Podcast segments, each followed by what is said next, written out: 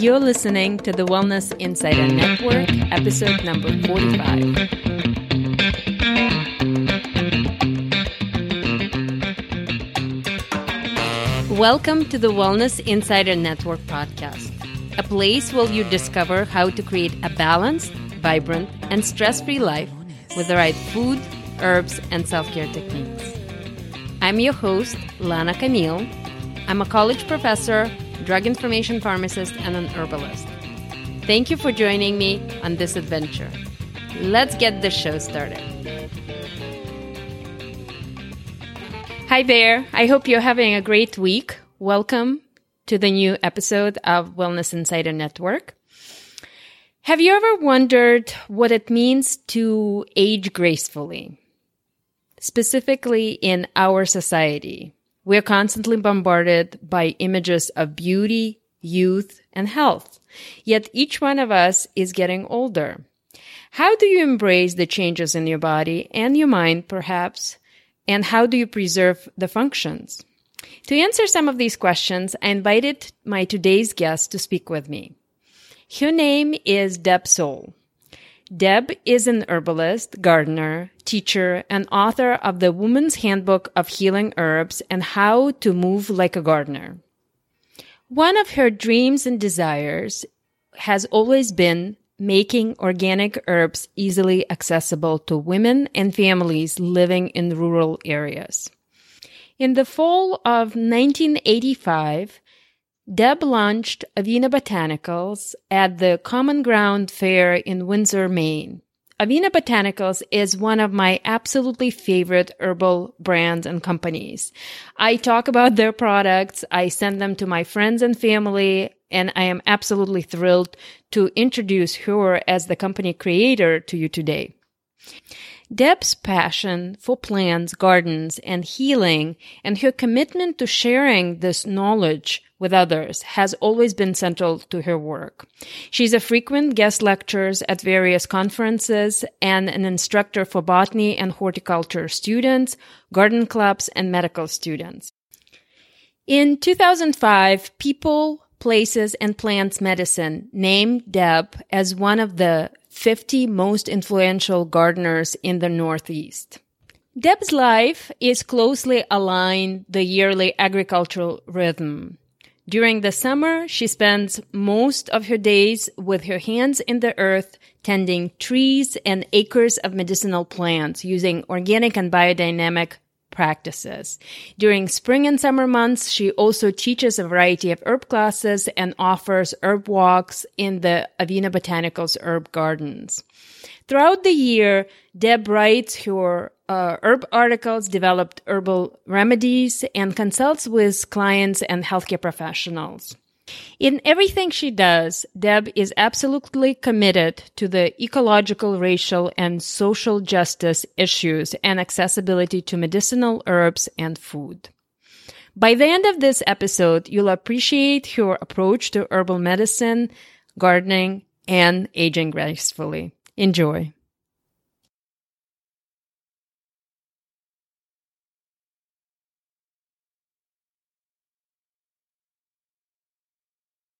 Hello, Deb. How are you doing? Hi, Lana. I'm doing well today. Thank you. And you? I am doing very well. Thank you so much. I was just looking at one of the uh, pictures that uh, you and you know, your coworkers have posted on Facebook, I think. Uh, you're harvesting lavender today. Is that correct? Yes. We harvested about seven and a half pounds of fresh lavender flowers, and it was amazing because our beds are full of bumblebees yes. and I always look to the bees for when they're really active in the lavender and they were so active in the lavender today. Oh, it it just looked like paradise. It hmm. just mm. absolutely every single picture that you post, it always takes my breath away. So mm.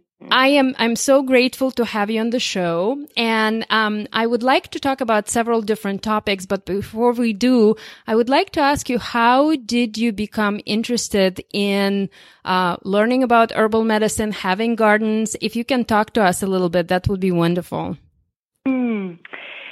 So I grew up in a rural town, a rural part of Maine, and um, so I was fortunate to live. My grandmother lived with us when I was young, like four, five, six, seven, and my grandmother was hearing impaired, and so she had her other senses were really heightened, and she had a very deep love for nature. Mm-hmm. And so, as a little one, I used to spend a lot of time with her, just outside lo- watching um, flowers. She would take me to these very special places to look at these mayflowers in the springtime and to watch apple trees blossom. And, you know, as a little one, I would just sit quietly with her because I loved my grandmother so much.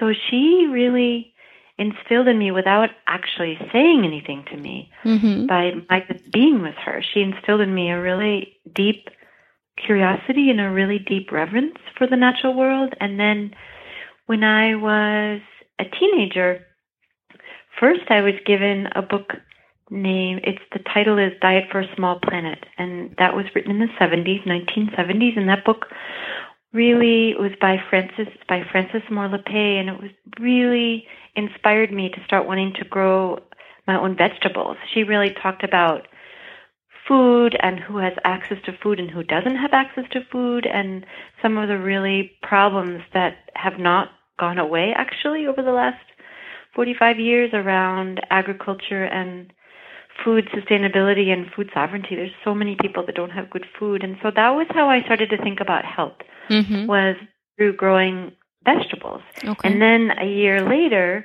um, somebody in my community who is a little bit older than me, she gave me my first herb book. Mm-hmm. And it mm-hmm. was written by European herbalist Juliette de Baïracli Levy. And that book is titled Common Herbs for Natural Health. And that book so inspired me to start learning about the plants that grew around me. So like valerian and dandelion and chickweed, just they just grew right around where I lived. And so I started to really learn about the plants and I started to just because I knew so many plants just growing up with my grandmother, mm-hmm. but I didn't know I didn't know that they had medicinal uses. Right. So that was really inspiring for me to start reading and then I met a few herbalists who were gardeners and started to inspire me to grow medicinal herbs in my garden along with vegetables and just started to really teach me and teach me how to make teas and they taught me how to make tinctures and how to make how to do like foot baths and how to make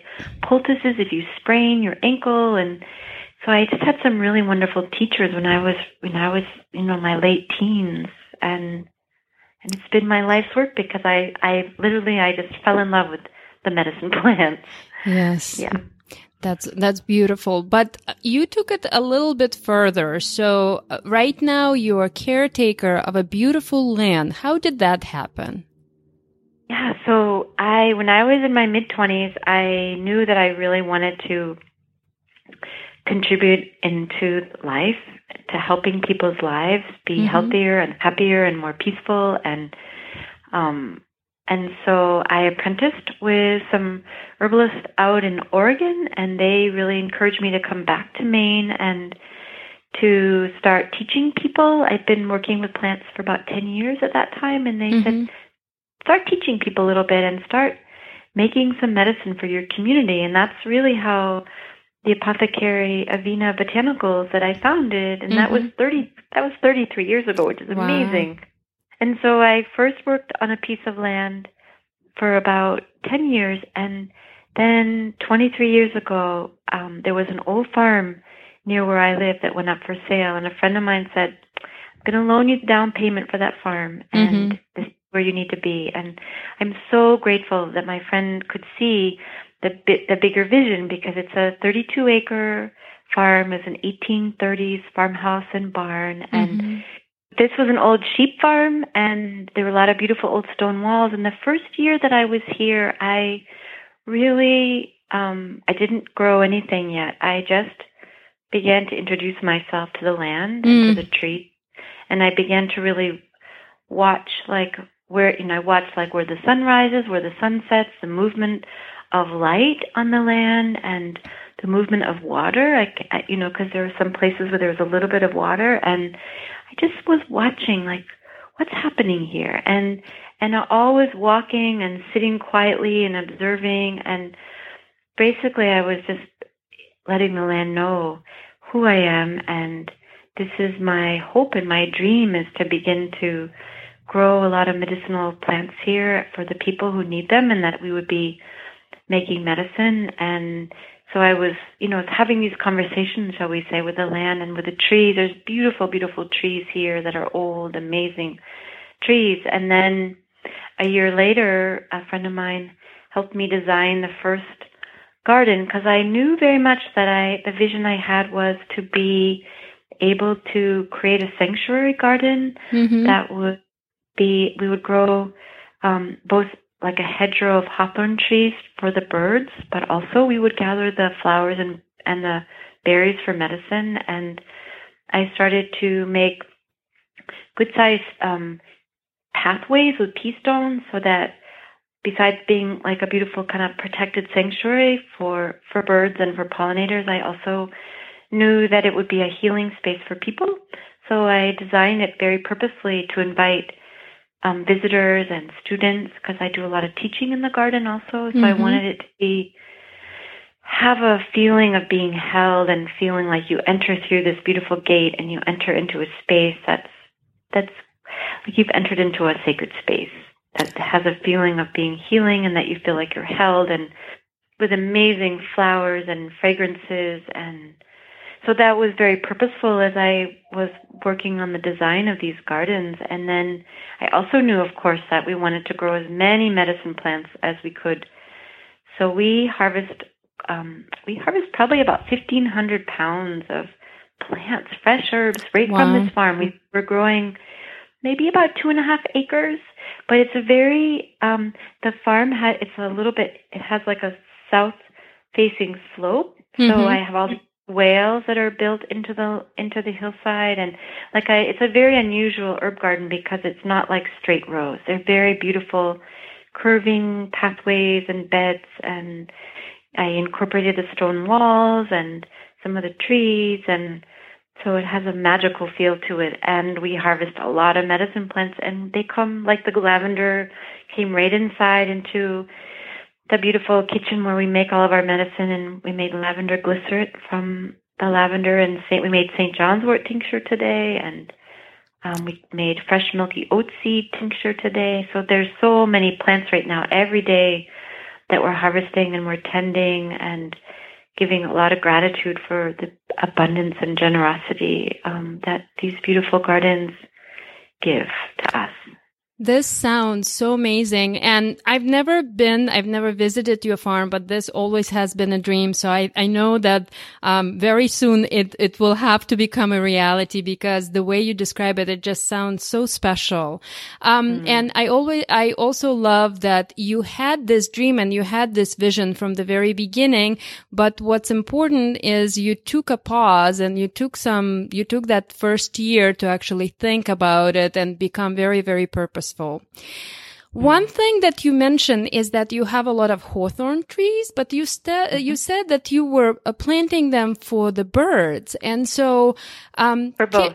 Yeah. Right. And so I would love you to talk a little bit about this idea of communication um, between plants, uh, birds, animals, insects, because this is something every every lecture and every teaching opportunity that I have taken to listen to you, you talk a lot about this you know synergy and uh, this ability of different species to really to communicate and create something uh, something amazing something beautiful. I would love you to talk a little bit about that.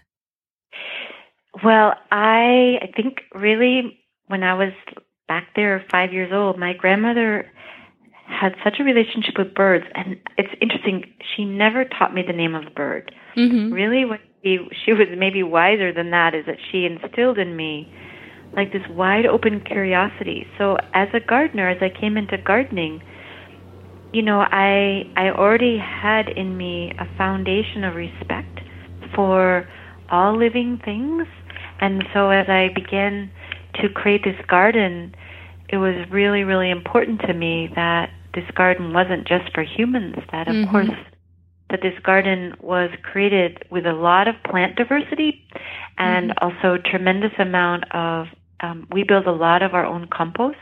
So mm-hmm. the soil is always being nourished by compost and we're mulching, which means that we have very few um, pests in the garden because there's so much diversity. Mm-hmm. So diversity of of annuals and perennials and of trees and shrubs, all of that is here. And in that, the trees, like we planted 48 hawthorn trees actually around the first garden, and and I knew that that would give a tremendous amount of shelter and safety to birds. Mm-hmm. So I was really, mm-hmm. I was really using for myself, um, thinking about how can everybody benefit here, not just humans, but because I always have grown up just knowing that when all of life benefits, there can be balance and harmony. Mm-hmm. And that's definitely always what I strive to create in the garden is a feeling of balance and harmony amongst all species. Mm-hmm. So the hawthorn mm-hmm. trees, that's why I put 48 in mm-hmm. because there's so there's an abundance of flowers that we gather to make our tinctures and then the berries come in October and we harvest the berries and then there's plenty of berries for the birds but the flowers when they flower it's amazing. It's like the honeybees in the neighborhood just know that the hawthorn is booming. Mm-hmm. So there's like literally thousands of honeybees. I mean, I just stand there and they're just like buzzing. It's amazing. So I think it's for us because we are gifted to be on a on a, a good sized piece of land. We mm-hmm.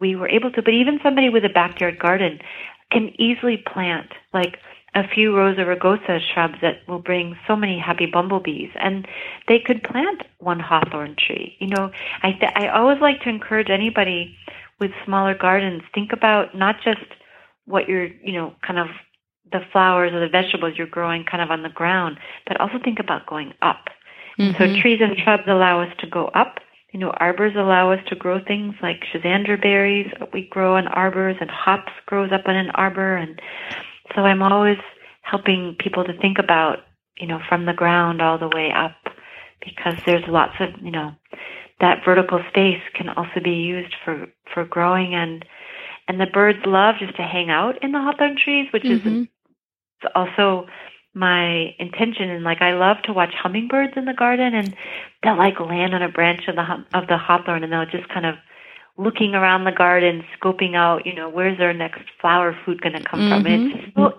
so much fun, you know, to be watching. So I, I, I'm somebody who I, I'm not afraid of bugs and bees and insects, and I feel like everybody has a place. I mean, maybe somebody would say that's kind of a, a deep ecology way of thinking about things, or mm-hmm. also, I think all indigenous people probably around our planet have always stri- stri- strived to live more in balance with all of life and that was just something that my grandmother kind of modeled to me just in her way of being in in nature and so that's just how I am. Yeah that that's absolutely beautiful, and I know that um, a lot of this, a lot of your grandmother's teaching came uh, into um, your book that you wrote about uh, gardening, and one concept that you address is biodynamic gardening. And I know that a lot of the ideas you have described for us, but can you tell us just a little bit, like what is the uh, philosophy, main philosophy be- behind this biodynamic approach? Yeah.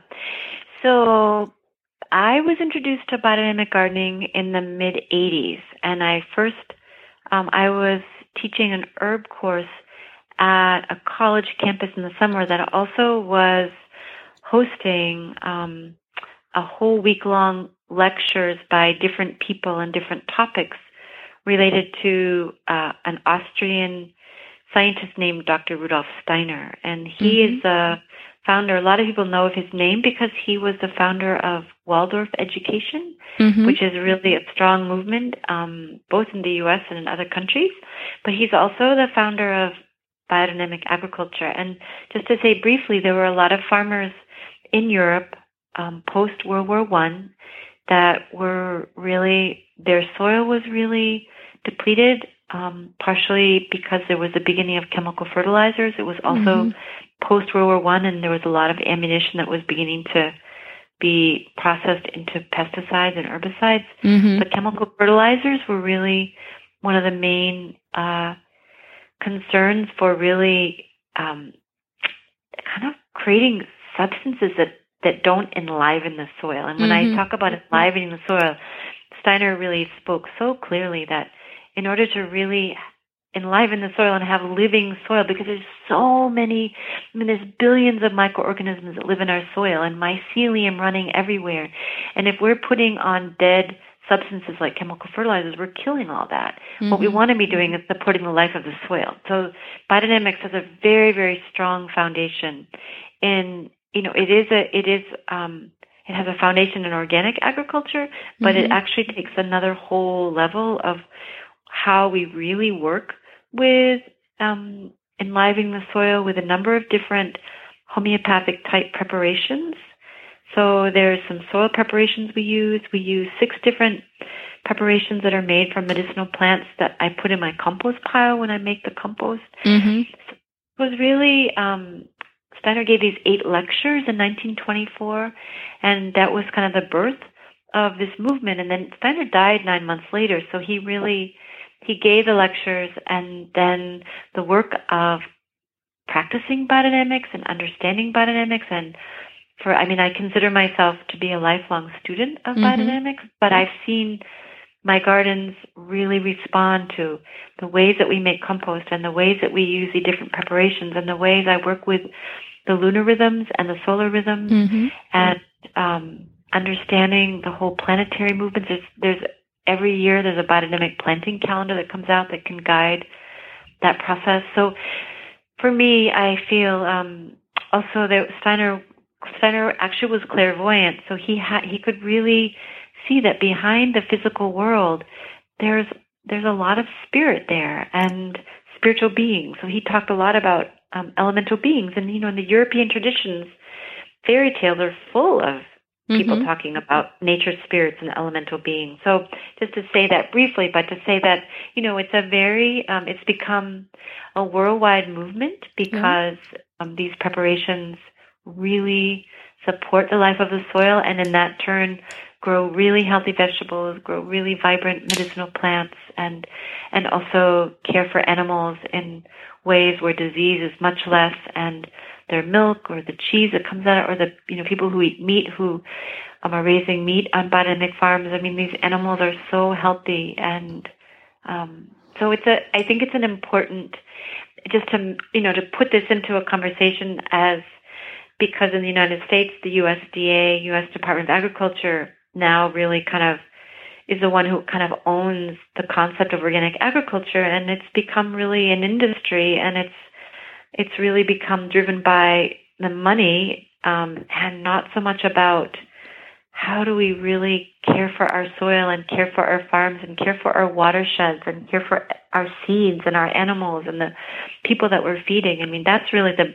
foundation of any form of organic, holistic, ecological farming system is that we want to care for the whole. And and it's unfortunate we're living in a world right now where it's always about commodifying food and herbs and the bottom line becomes about, you know, the, the financial finance is not about the health and the vibrancy of what we're doing. And so that's where I, you know, for me, that's why biodynamics has become so important in my helping people connect into to a system that's, you know, really working hard mm. to to to really grow something so healthy and vibrant. Yes, yeah. thank you. Thank you for that. It's very important message. I know that you um, are teaching uh, a lot about the therapeutic applications of uh, medicinal herbs, but uh, based on my understanding, the biodynamics is also a very big part of what you try to share with others. Am I correct?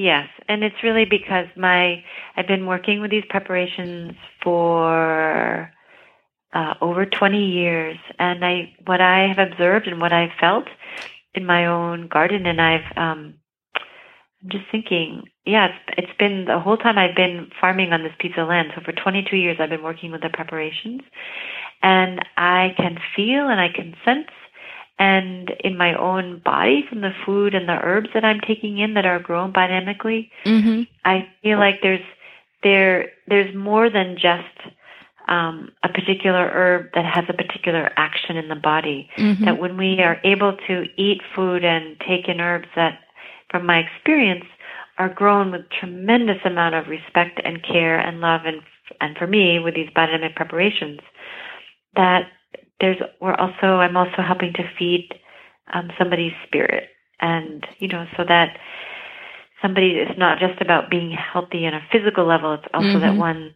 one's spirit and one's emotional life are also really in balance and in harmony and when you know when the mind body spirit you know that's sort of a cliche but i think we all know that when the mind body spirit are really in alignment and are really feeling in harmony that um, we ourselves are are really much more in balance. And the food and the herbs grown biodynamically really help support that process.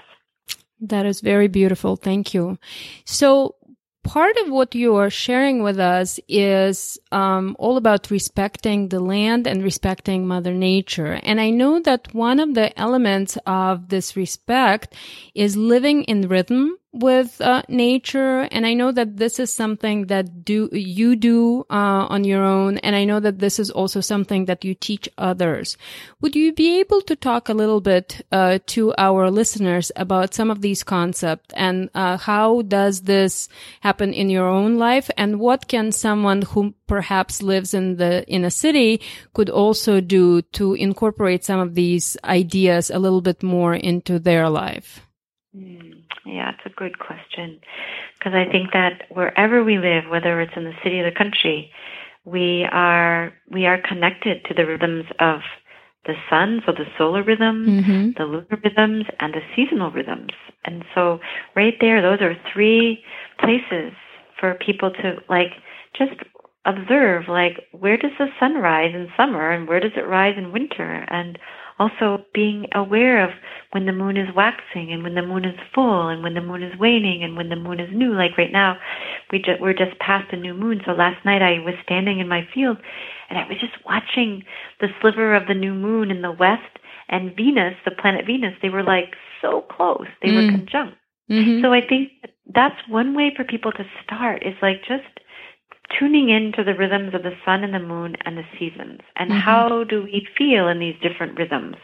You know some people um are really early morning people. Some people you know stay up really late at night. And i know the lights of the city can play you know can really have an effect there but it's so great for people to at least even know. And and like i say to people even if it's like um, like at the winter solstice and the summer solstice and then the spring equinox and the fall equinox, if you are living in the city, find a place outside the city. So on those four kind of very important moments in the wheel of the year, because obviously there's the longest night of the year and there's the shortest night of the year. Mm-hmm. And then there's the spring and the fall equinox where night and day are equal. And I like to encourage people, can you, can you find a place near where you live where you can go outside and greet the morning on each of those days and watch where does the sun rise? Even if it's a cloudy day or a snowy day, still, you know, right around that time, go out and be, you know, just kind of be attuning to the energy of this particular shift in the season, you know, and, and the light because it's, you know, it, those are rhythms that are always with us and they affect us whether we know it or not. So mm-hmm. first tuning into those rhythms I think is really important. And for people, you know, particularly women, you know, our menstrual cycles are very closely aligned with the rhythm of the moon. Mm-hmm. And with that artificial light can have some adverse effects on that. So again, if a if a woman can just get herself a moon calendar. There's so many different kinds of moon calendars, including, you know, the biodynamic calendar has a strong lunar influence, goes day by day. So that's if there's someone's a gardener and they want a lunar calendar, I would say it's called the Stella Natura biodynamic planting calendar. Mm-hmm. You can certainly order it online. And then there's other there's other calendars. There's like there's um a calendar called the We'Moon calendar that I love. It's full of beautiful, beautiful artwork and poetry. Um, by women all around the world. And that's another calendar that I, I use it as my daily kind of calendar. And I'm, I, I'm inspired by women's art, particularly that are very, very connected to the earth. So that's another, you know, the We'Moon calendar comes out every September. And that's another thing that somebody might really enjoy having in their daily lives, particularly if they're in the city to kind of come into a little bit more of a connection to the moon. But I also like to encourage everyone, you know, around the full moon or at the full moon, also, if you're in the city, go out, you know, find a place where you can watch that moon rise or, um, or be, you know, spend a little bit of time out there in the moonlight because it's, it's just so beautiful to be, you know, to be connecting with the, the energy of the sun and the energy of the moon and the energy of the seasons. So those are some ways I think that people can begin. And for me, I like to, I'm an early morning person and I strive um, to be up be, way long before the sun rises. And mm-hmm. I, I actually go outside even in the winter um, at dawn. And I go out and that's where I, I speak my prayers of gratitude for the day out loud and um, in the summertime, oftentimes I will just meditate outside in the early morning. I mean, for us here in Maine at the summer solstice, the first light is like at 10 minutes of four in the morning. And mm. I realize not everybody's going to get up that early, but, um, but it's so nice to get up if you can, even get up when the sun is rising or soon after the sun is rising. I mean, you know, I know it's it's diff- it's different if you're parents with small children or you're caring for elders or you're you're maybe your working life is such that you don't even get in bed until midnight or whatever. I mean, I know there's a lot of factors. So mm-hmm. people have to choose where in the solar lunar seasonal rhythms that they might be able to connect in or um and have a moment of just yeah, feeling these rhythms and feeling the gratitude. I think the other thing is even if somebody can't really go outside if they, you know, if they live in a tall apartment or something, or they just, it's not possible. I think it's like we can all create a simple morning meditation and gratitude practice. And that's going to be so different for each person. But we are so blessed to have life. And for as long as we have life, I feel like can we every day give gratitude in whatever that feels right to each person? And then that's the same thing that one of my teachers has always said, you know, when we eat, make sure you give gratitude before you eat, and that when you eat, also imagine that you're sending the energy of the food that you're eating to the people who don't have food. Because there's so many people that don't have food and don't have access to water and don't have access to basic, basic human rights. And so I, that's another practice that I like to remind myself that you know just to pause before I before I eat my meal and just give thanks and to also kind of through through my mind and my heart I kind of say you know may this food also be of benefit in some way to people who don't have food. And just I always keep that in my mind that that this is a privilege to eat. And I I just pray that that will happen someday in our planet that there will be um, that we will have full respect and love and care for our earth and for water and for food and for seeds, and that everybody will be able to have access to clean, healthy food and clean, healthy, safe places to live and water because that's not the case. And I, I know that and I hold that in my prayers because I, I'm grateful that, that I do have this and I know mm. many people don't. So I think it's important that we, that we remember you know, in, in, in some, in some basic way every day that we give gratitude. Yeah. Thank you. Thank you for saying that. And the fact that you were talking about water, I actually had a conversation just a couple of days ago with someone. Um, and we were talking about like one of the resources that people will be really recognizing how scarce it is, that it's not available to everyone. And this is uh, something that each one of us needs on a daily basis, and it is water. So it is incredibly important.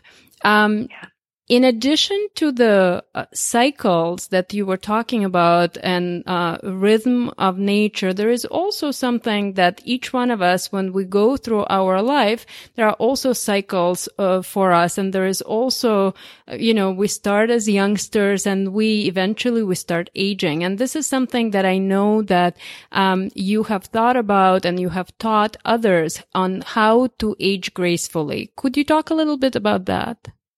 Mm. Yes. Um, I am so grateful that I've been able to be gardening for over 40 years and, and maintain good health and flexibility. And I think a few things that have really helped me. One is that I'm really grateful that I live here in Maine where I have always been able to grow my food without chemicals and mm-hmm. toxins. So I think that I've you know, my health and my digestive system has been free of a lot of toxic chemicals from food, and also um, the herbal products that I use for my skin. So my, you mm-hmm. know, the oils and skincare things that I make are from organic oils. So I think that I've been able to um, maintain health from not having a lot of chemicals in my body or mm-hmm. on my mm-hmm. body. And also, I love to walk. Mm-hmm. So I aim to walk and I try to go for a good hike a couple times a month and in the winter I love to cross country ski so movement. Okay. Keeping my keeping my body you know not just gardening but also trying to keep keep movement in my body and I like to do a little bit of movement and yoga and also I really love um taking full body baths and and also foot baths because okay. the, because foot baths herbal foot baths like you can put um either a couple drops of like a lavender essential oil is so easy for most people because it's mm-hmm. so relaxing to the body. Mm-hmm. So just putting your feet, you know, in making a lovely herbal tea or a couple drops of an essential oil that you really like the smell of can really relax the body. And I think for me also using some herbs and using the foot baths or full body baths to help my body stay more relaxed mm-hmm. has also been really helpful because I think as we age, sometimes the body can start to constrict a little bit. We can tighten up a little bit. Um, right. That contributes to physical pain. Also contributes to kind of emotional pain. And so, mm-hmm. like, I really like. um it's funny because you know we were harvesting lavender today, but mm-hmm. it was amazing to be smelling the lavender as I was harvesting. I mean, just that experience was relaxing to my body. But mm-hmm.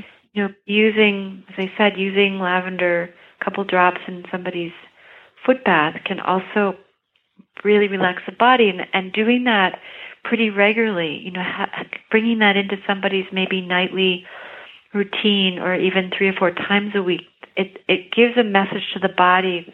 It gives the body permission to be in a more relaxed state. And I think that there's so much stress and so much anxiety in our world, and particularly as we get older, there are more difficult things that can happen with our health and with um, maybe losing loved ones, losing our our parents, or you know things. Life mm-hmm. happens. Difficult things happen. So keeping the nervous system, you know, more relaxed and strengthened. So, I mean, I love hawthorn because it supports the cardiovascular system mm-hmm. and the nervous system, and I love drinking milky oat seed tea. Um, it's one of my favorite herbs for nourishing the nervous system, um, and I make lots of milky oat seed glycerin and tincture mm-hmm. because it really restores the nervous system. And like I said, lavender. I love lavender glycerin to put, you know, take it orally because it's so relaxing to the body. So things that, um, yeah, those are just some things that I think movement and relaxing and warm baths. Also, mm-hmm. like I heard many, many years ago, a friend who's also an herb farmer said to me, I, she said, I met this Italian farmer, mm-hmm. and he was healthy into his 90s. And wow. she said, I asked, I asked him what he did, and he said, I soak every night in an Epsom salt bath. Mm-hmm. And he mm. said, it's not, I don't just like throw in a half a cup. He like throws in like three or four quarts wow. of Epsom salt. He's really soaking and I thought, wow, he's smart because he's getting all that magnesium from the Epsom salts and he's relaxing his body and he's kind of helping his tired muscles to relax. And so that's some. So I bought myself a 25 pound bag of Epsom salts so that, that I could nice. put in lots in my in my bath. And so in the summer, I'm I more like to swim. We have a pond on our farm. I mm-hmm. like to mm-hmm. swim. But in the winter, I I aim to take like three baths Epsom salt baths. It's start, you know, fall, winter, and spring is my favorite time. So okay, yeah, and you and mean you three three baths a week? Yeah, three baths a week. Okay. I like to take. Okay. Yeah, just to help me, you know, stay more relaxed. But the the foot baths are such an easy thing for mm-hmm. people to do. Like I say, just get get a tub of whatever kind. You know, you go to it. You know, right. I just use I just use like a dish pan and okay. I just use it for my foot for my foot bath and I just put nice hot water in it and um I either put in you know a really whatever flowers I might be having in the garden I love to make a tea and just throw them right in the mm-hmm. hot tea and the flowers and put my feet right in there and and just relax for like 10 minutes. And if it, if the water gets a little cold, I just add a little more hot water.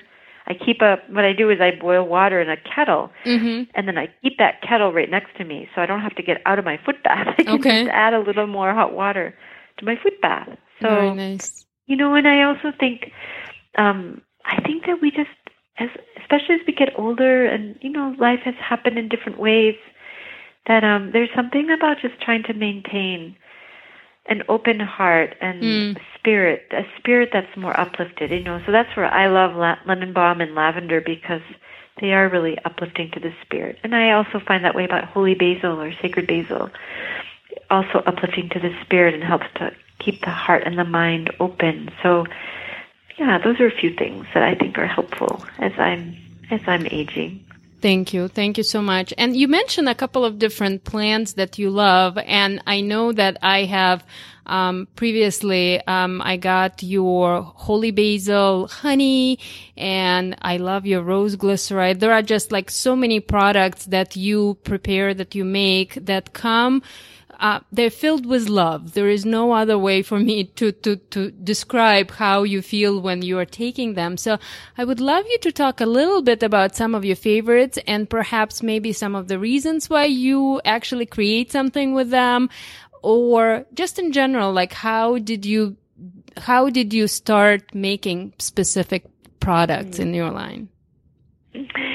Well, the rose petal elixir that you just mentioned, I that was I just I love roses and mm-hmm. nobody ever taught me to make it. I just it was a very intuitive feeling about rose medicine is is again so deeply relaxing to the nervous system, also really helpful to the heart. You know, both to ease grief and sadness, but also to enhance a feeling of joy and mm-hmm. upliftment. Mm-hmm. Mm-hmm. And so it was really an experiment that I did with with the roses in my garden. I just started started to play with it, and that's so nice for people. You know, if they have some rosa rugosas in their garden, mm-hmm. can just start to play a little bit with making some medicine. But the roses one, and I even just take, um, like I have been using the rose lately because I just have.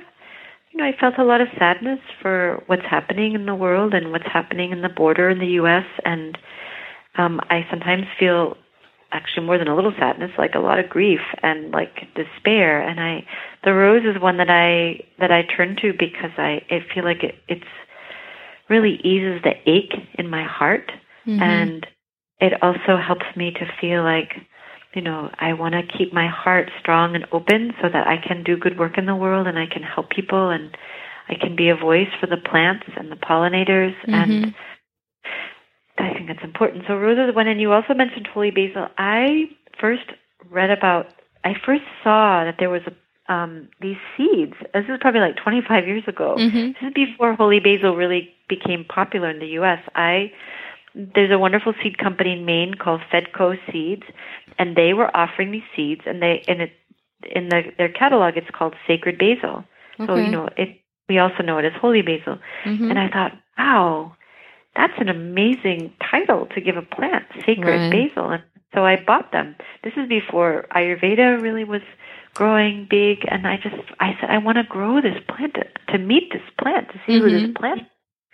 And that's how I started. And I, it's a great one people can grow in pots because even if you live in you don't have a garden or you as long as you have a sunny deck or a sunny step or something you can grow some sacred basil plants or holy basil plants in a pot. And I grow them. We have like three big pots right outside one of the doors where people come in to work and we I like to nip the flowers and the leaves and put them in my water bottle. Mm-hmm. I do that almost every day and I dry it for tea and I put it in like you mentioned the honey. I love the flavor of sacred basil honey.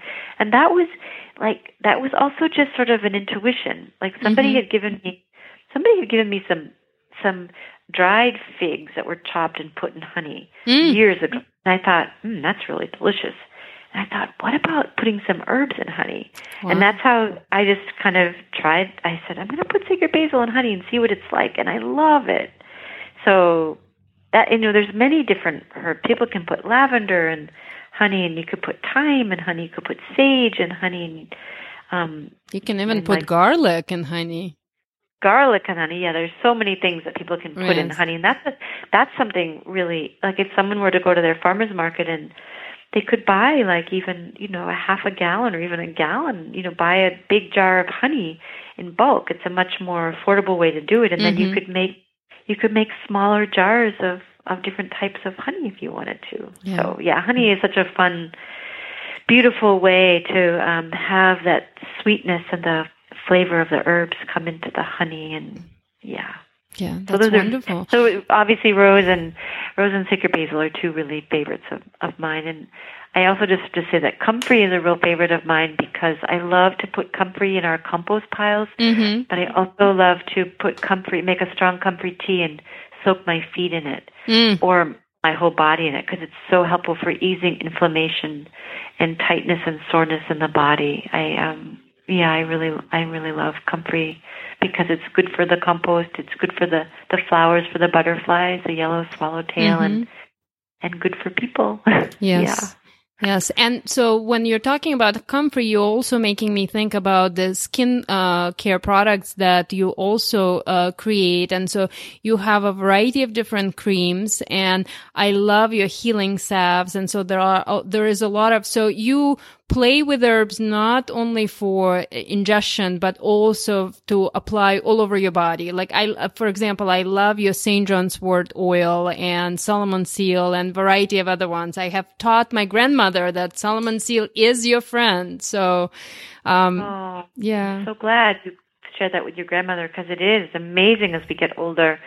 That's an i mean that's another one i use. I have a my right knee um because of being on my knees for over 40 years, mm-hmm. the chiropractor said you've kind of pushed your kneecap up a little bit. He's like, mm. you gotta, you're gonna have to wear knee pads. That's a, you know, something as I grow older, I'm like, oh right, okay, I'm gonna, I want to be gardening into my 80s. So, mm-hmm. but I, I've been rubbing Solomon seal root oil on my knee at night, um, because it's so great for the, you know, all the joints to help ease ease a little bit of soreness or stiffness or helping support flexibility. So yeah, I I love making the the medicinal infused oils, like you said, like the St. John's wort oil, or we call it hypericum oil because mm-hmm. that's the mm-hmm. Latin name. The Solomon seal, and we do arnica and calendula and the mullein flowers for the ear ear aches. Um, just because we you know we get really good organic olive oil, and so they all get infused into olive oil for a couple weeks and you know, the heel the Heal-All salve. That's the first salve I ever made, probably like 35 years ago, and mm-hmm. I am so. I always just go, wow, that I've never changed that recipe in 35 years, which is amazing. That I just was inspired to make that salve, and I just listened to kind of a guidance of the plants that want to go in the salve, and it it is it continues to be all these years for 33 years, our Heal-All salve has been our number one seller. People just love that salve, and I'm so yeah. happy because it's so effective. right. so herbs and cut, uh, burns and cuts and various other things. So I always carry one with me. So yes, absolutely.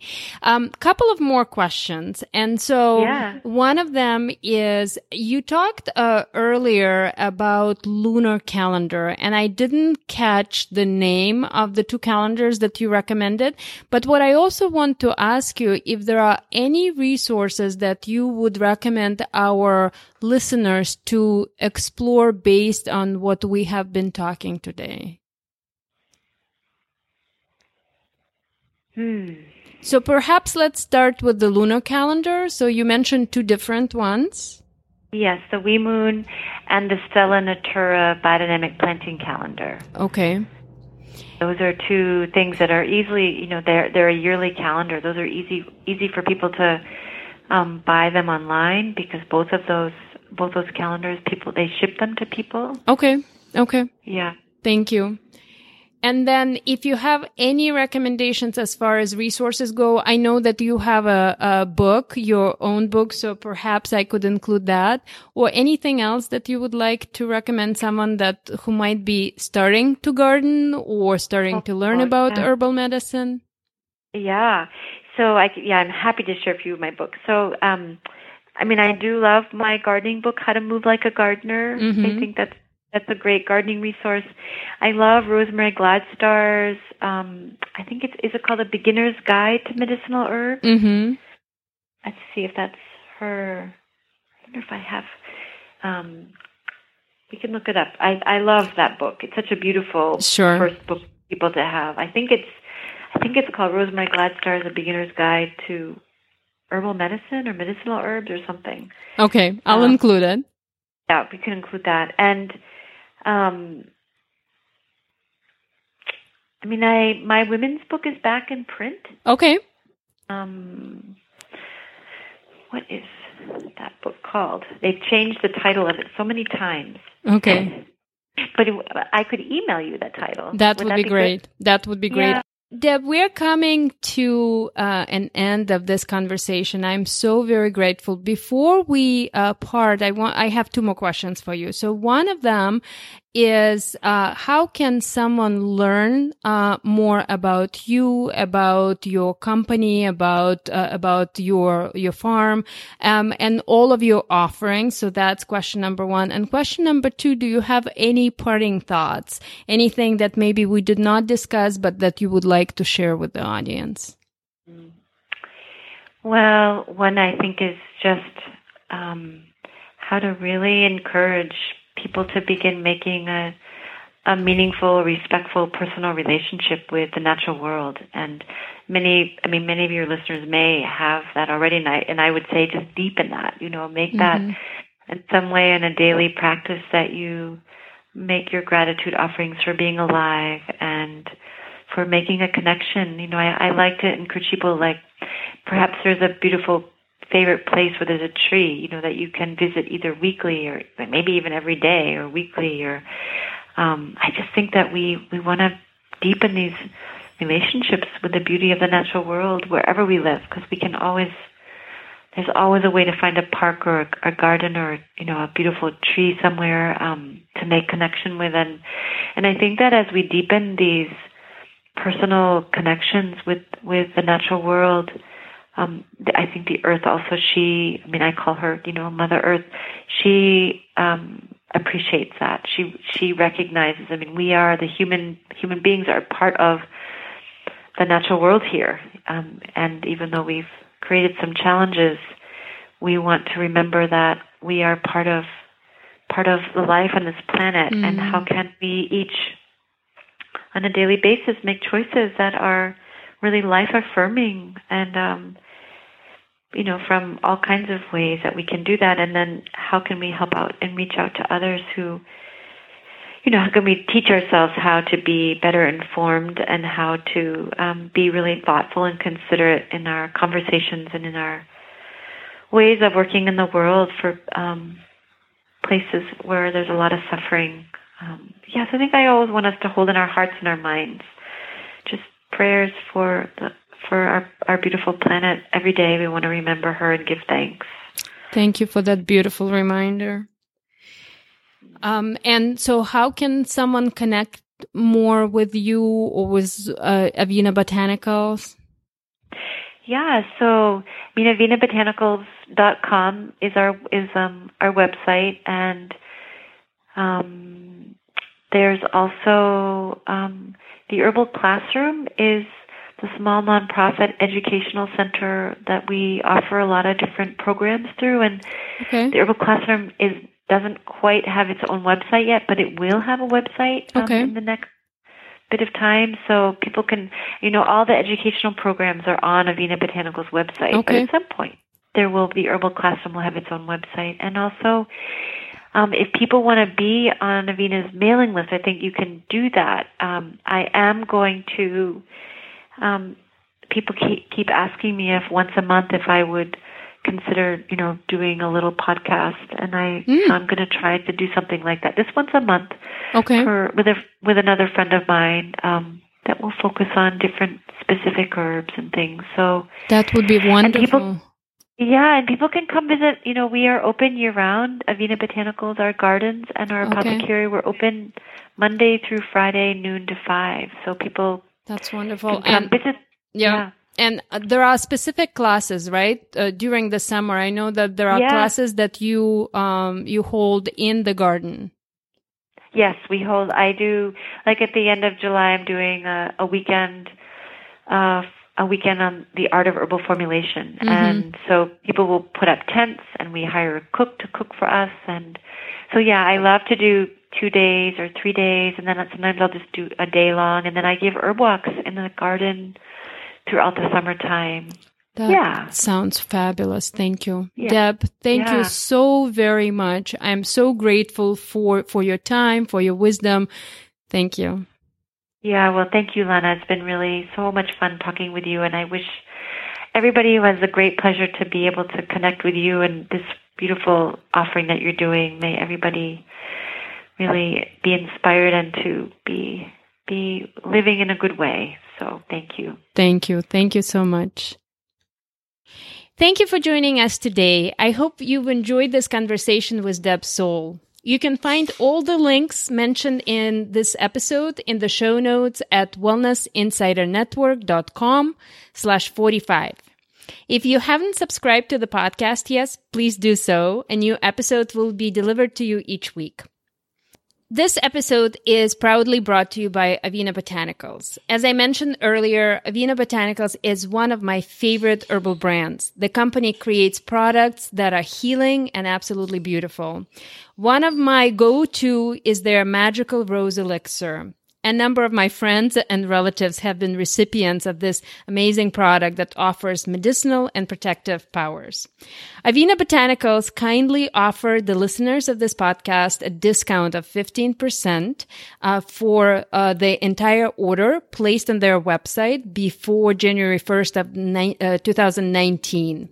Please use a discount code uh, Avena Wellness 18 at the checkout. For the details, you can head to the show notes at wellnessinsidernetwork.com slash 45. Thanks again for being here. I appreciate you. Be smart, be healthy, be you.